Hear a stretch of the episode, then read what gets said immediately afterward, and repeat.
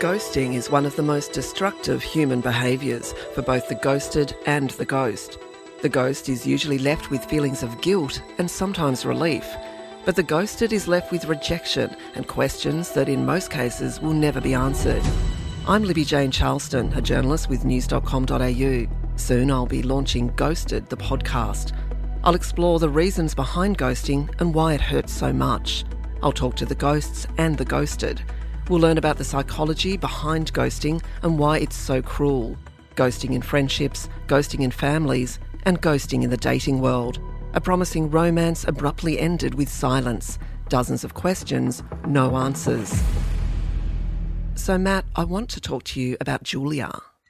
Julia? Julia who? A woman you dated about a year ago. Julia. The nurse or the school teacher?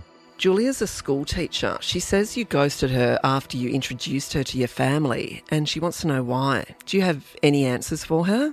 Mm, yeah, I don't know. She was nice enough, quite pretty. We had some chemistry, but yeah, it was never gonna work. She said something pretty disturbing.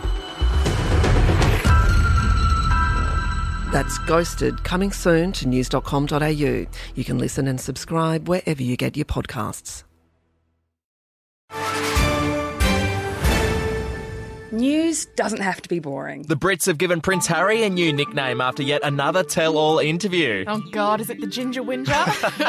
Let the team at news.com.au get you up to speed each day with their podcast, From the Newsroom. a couple were busted joining the Mile High Club. Well, I guess they can't play Virgin anymore. Politics, sport, red carpets, royals. Get all the goss in just a few minutes. Follow From the Newsroom wherever you get your podcast from.